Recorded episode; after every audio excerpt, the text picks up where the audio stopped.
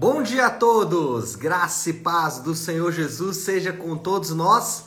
Uma ótima sexta-feira para todos. Hoje é dia 2 de dezembro de 2022 e nós estamos aqui no nosso devocional Boas Novas de Grande Alegria. Hoje, o nosso quarto dia do devocional para os pequeninos de Deus. E aí, só fazendo uma recordação, Normalmente na nossa maratona bíblica, o sábado e o domingo a gente deixa para correr atrás ali dos atrasos da semana, mas no caso do devocional Boas Novas de Grande Alegria, isso não vai acontecer, ou seja, sábado amanhã você deve ler o quinto dia, domingo você deve ler o sexto dia e na segunda-feira nós vamos então no sétimo dia do devocional, tá certo?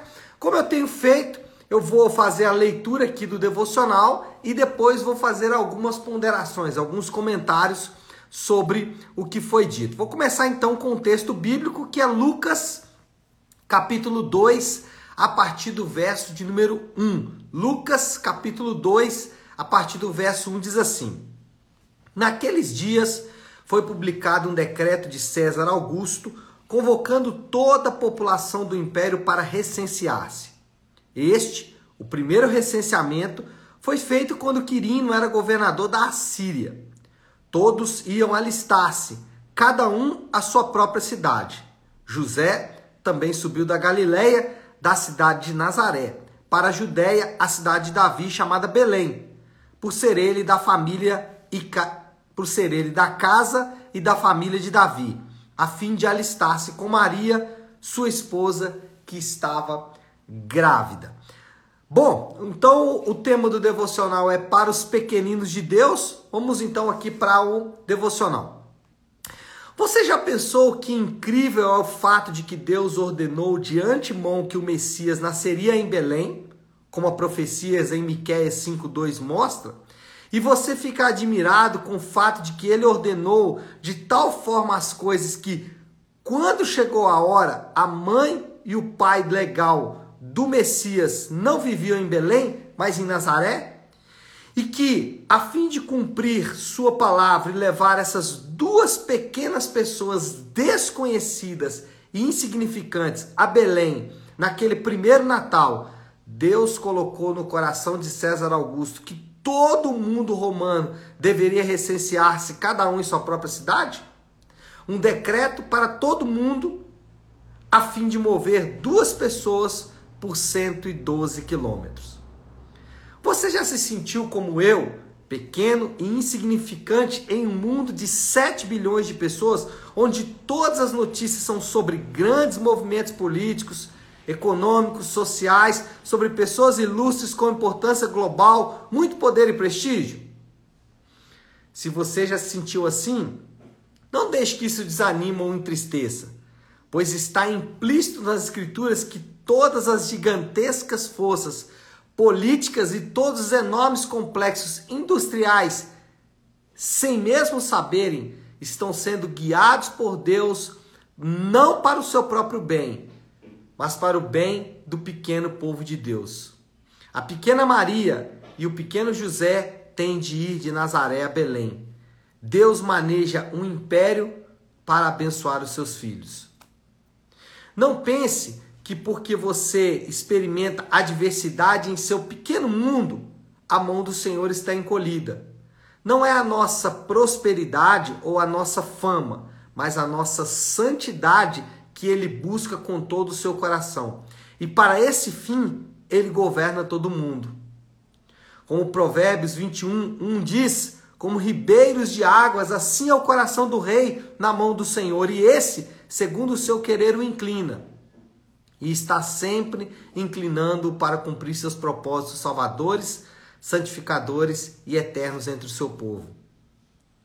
Ele é um grande Deus para pessoas pequenas e temos grande motivo para nos alegrarmos no fato de que, sem saber, todos os reis, presidentes, primeiros-ministros, chanceleres, chefes do mundo seguem os soberanos decretos de nosso Pai que estás nos céus para que nós, os filhos, possamos ser conformados à imagem de seu filho, Jesus Cristo e depois entremos em sua glória. Bom, esse é o devocional de hoje, um devocional bem é, impressionante, porque ele narra algo que nos chama muita atenção na vida de José e Maria. Havia uma profecia de que José, aliás, de que Jesus deveria nascer ou que o Messias deveria nascer em Belém. O problema é que José e Maria estavam lá em Nazaré, bem ao norte, como o próprio devocional diz, 112 quilômetros de distância. E eles então teriam que sair lá de Nazaré, eles teriam que sair lá da parte norte da nação e ir para a parte sul, para Belém, para cumprir então essa profecia. Em muitas oportunidades, as coisas acontecem e nós ficamos nos perguntando por quê. Eu sei que isso acontece porque isso acontece comigo e eu sei que isso acontece porque muitos irmãos relatam exatamente isso. Eles falam, pastor, eu estava fazendo a vontade de Deus. José e Maria estavam fazendo a vontade de Deus e de repente tem que andar 112 quilômetros para atender uma exigência governamental. Isso muitas vezes acontece. Nós passamos por situações, enfrentamos dificuldades ou enfrentamos desafios sem entender muito o porquê daquilo. E às vezes enfrentamos esses desafios porque estamos fazendo a vontade de Deus, porque estamos cumprindo a vontade de Deus. Eu acho que duas ponderações podem ser feitas nesse momento. A primeira ponderação é: Deus conduz todas as grandes potências mundiais para realizar seus propósitos. As grandes corporações, as principais nações, os governos e todas as forças da terra estão debaixo do controle de Deus, e essa é uma verdade que, primeiro, a Bíblia nos mostra claramente, e segundo, nós podemos perceber isso na nossa própria existência, no nosso próprio pequeno período de vida aqui nessa terra, nós podemos perceber que Deus está controlando todas as coisas. Sempre foi assim. E ainda que situações, dificuldades, ainda que é, coisas aconteçam no nosso dia a dia e possam minar a nossa convicção de que é assim a verdade, que Deus está no controle, situações podem tentar mostrar que não é bem assim. Ainda assim, nós temos por experiência na palavra de Deus, especialmente por olhar as coisas acontecerem, de que Deus está de fato no controle de todas as coisas. A reforma nos lembra isso.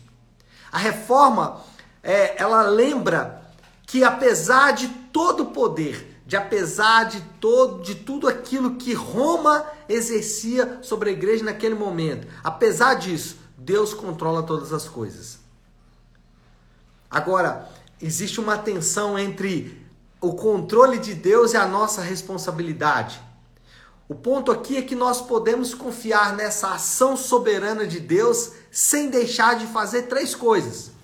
A Bíblia diz que nós temos que confiar nessa ação de Deus, mas devemos, primeiro, orar.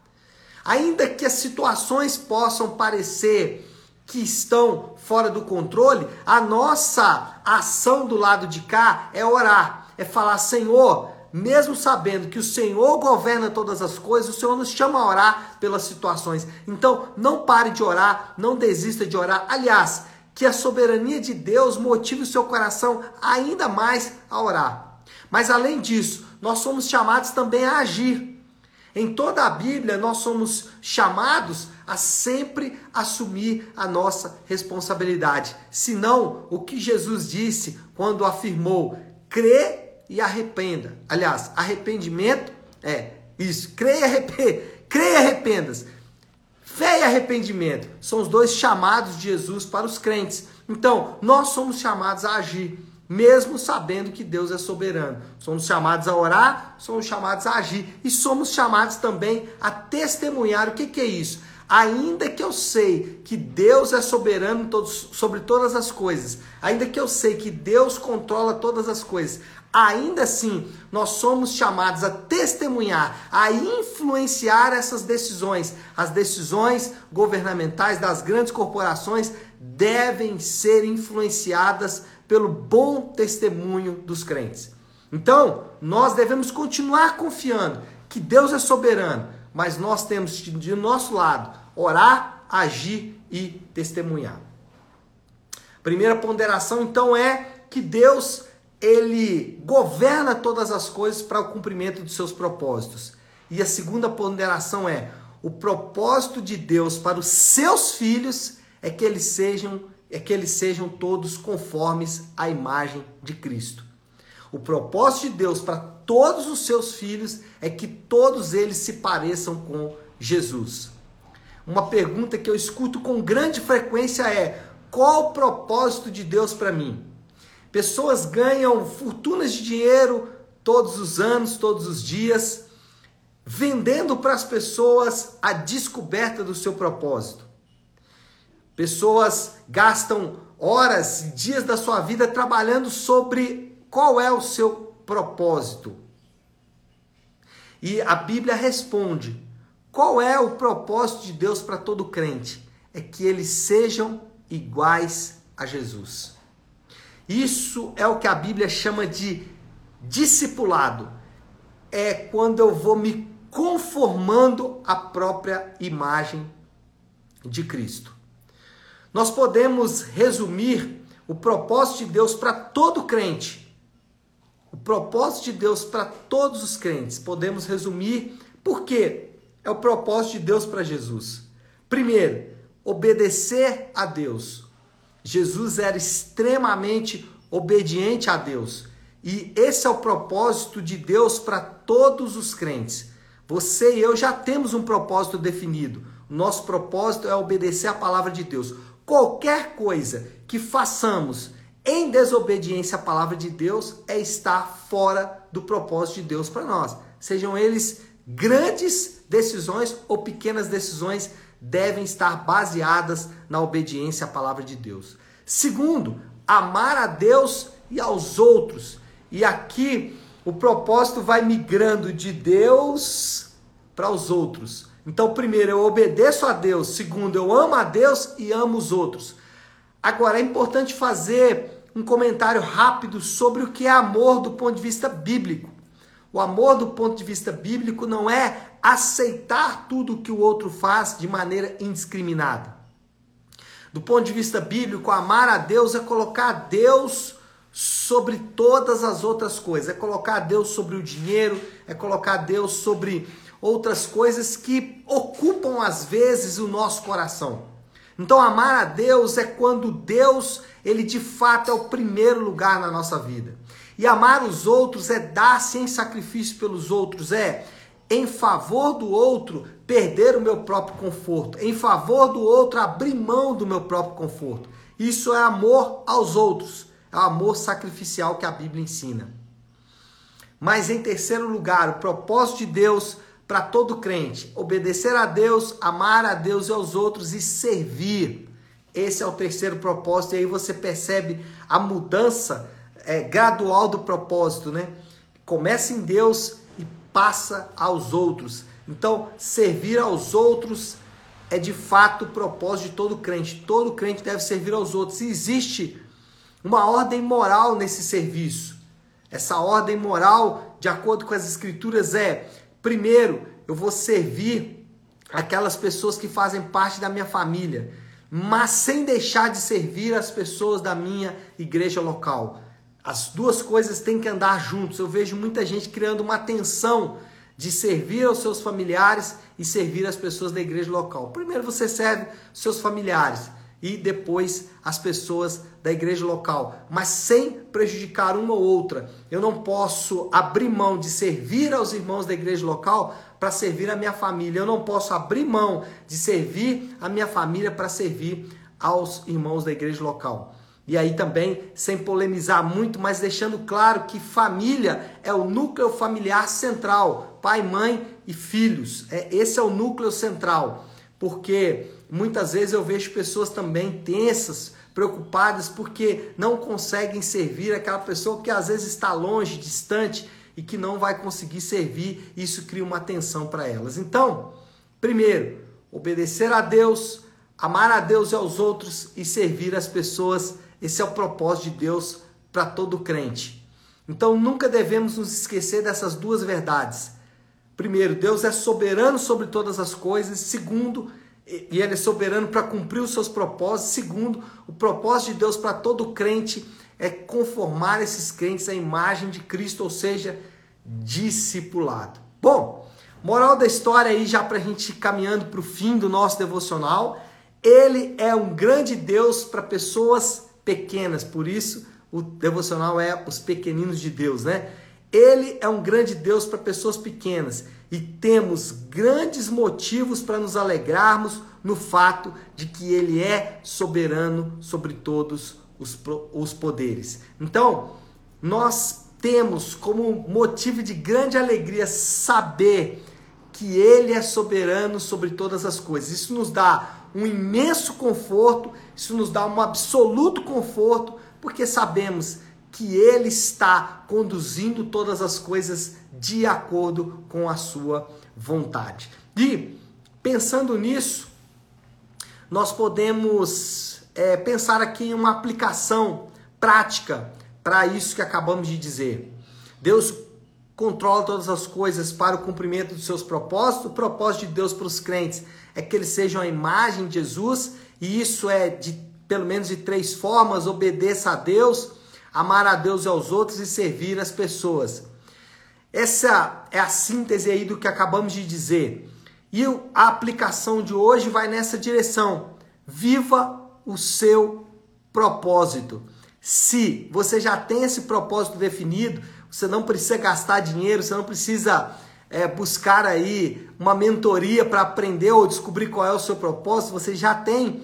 É muito simples, viva ele, viva de acordo com a palavra de Deus. Então não importa o que você está fazendo, se você é, respeitar esses três critérios que acabamos de dizer, você vai estar cumprindo o propósito de Deus para a sua própria vida. Tá certo, pessoal? Então é isso. Vamos orar, vamos colocar isso aí tudo diante de Deus. Se você puder, então, pare aí um instante o que está fazendo e vamos juntos buscar a Deus em oração, orando, como eu gosto de fazer sempre a segunda e sexta-feira, orando a oração que o Senhor nos ensinou, a oração do Pai Nosso.